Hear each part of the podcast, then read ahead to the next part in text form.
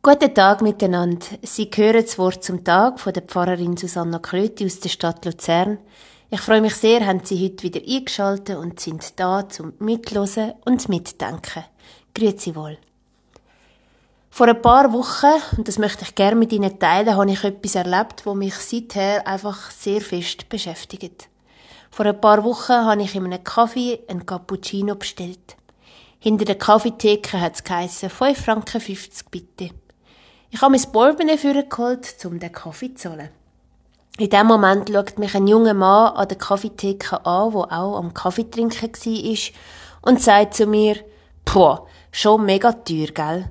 Weisst, ich bin jetzt erst gerade aus Argentinien, aus der Ferien zurückgekommen. Dort hat der Kaffee praktisch nichts gekostet, vielleicht so 40 Rappen oder so. Hey, mega saugünstig für uns Schweizer und Schweizerinnen. Ich war ein irritiert und hat zu ihm gesagt, ja gut, aber wir wissen ja, dass die Argentinierinnen und Argentinier momentan extrem unter der Inflation leiden. Für die ist der Kaffee immer noch teuer und manche können sich's schon gar nicht erst leisten. Seine Antwort auf das ist folgende Ganz ehrlich, das ist mir recht egal. Hauptsache für mich ist der Kaffee und alles andere, wo ich in dem Land konsumiert habe, günstig gewesen. Die Konversation beschäftigt mich bis heute. Sie geht für mich weit über den Kaffee, ob er jetzt günstig oder teuer ist, raus. Sie spricht für mich eine wichtige Thematik von unserem menschlichen Leben an, nämlich Recht und Gerechtigkeit auf dieser weltweiten Erdkugel. Ich frage mich, haben wir eigentlich keine Verantwortung füreinander? Kann es uns wirklich so egal sein, wie es den anderen geht, solange es uns selber gut geht? Wenn man Sprichwort hört, jeder ist seines eigenen Glückes Schmied, wäre das vielleicht wirklich die naheliegendste Antwort. Aber ich hoffe, dass uns das Leben von anderen nicht so egal ist und wir nur auf unser eigenes Wohlbefinden und auch auf unseren eigenen Profit aus sind. Wenn ich über das nachdenke, kommt mir ein Wort vom Amos in den Sinn. Vom Prophet Amos, wo vor etwa 3000 Jahren sein Wort an Israel gerichtet hat. Er sagt, wir wollen mit Geld die Hilflosen kaufen, für ein paar Sandalen die Armen, Sogar den Abfall des Getreides machen wir zu Geld.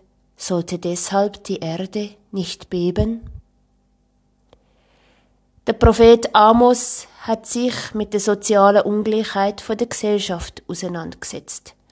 Er hat sich spezifisch gegen die Reichen und Machthabenden gewehrt, wo ganz bewusst auf Kosten der Armen leben.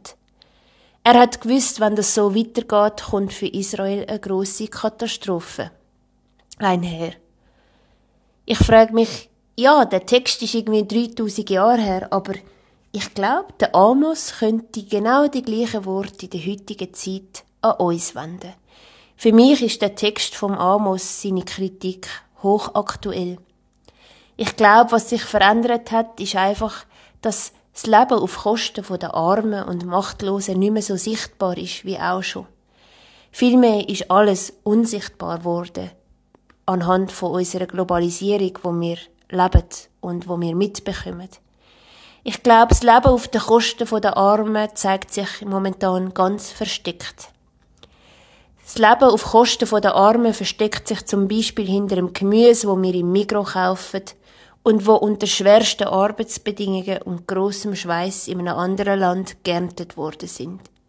Ich glaube, das Leben auf Kosten der Armen zeigt sich hinter allem Kerosin, wo im Flüger in der Luft ausgestoßen wird und irgendwann ganz arme Klimaflüchtlinge zur Folge hat. Ich glaube, das Leben auf den Kosten der Armen versteckt sich hinter jeder Kriegswaffe, die aus der Schweiz ausgesendet wird und einem Soldat im Krieg die letzte Hoffnung schenkt. Es versteckt sich hinter jedem T-Shirt, wo in unserem Kleiderschrank hängt und fast jeder Näherin etwa zehn Rappen eingebracht hat. Die Armut auf Kosten, also die Armut, wo ist, oder das Leben, wo wir auf Kosten der Armen leben, das versteckt sich momentan ganz gekonnt und führt mangs Ignoranz und Gleichgültigkeit.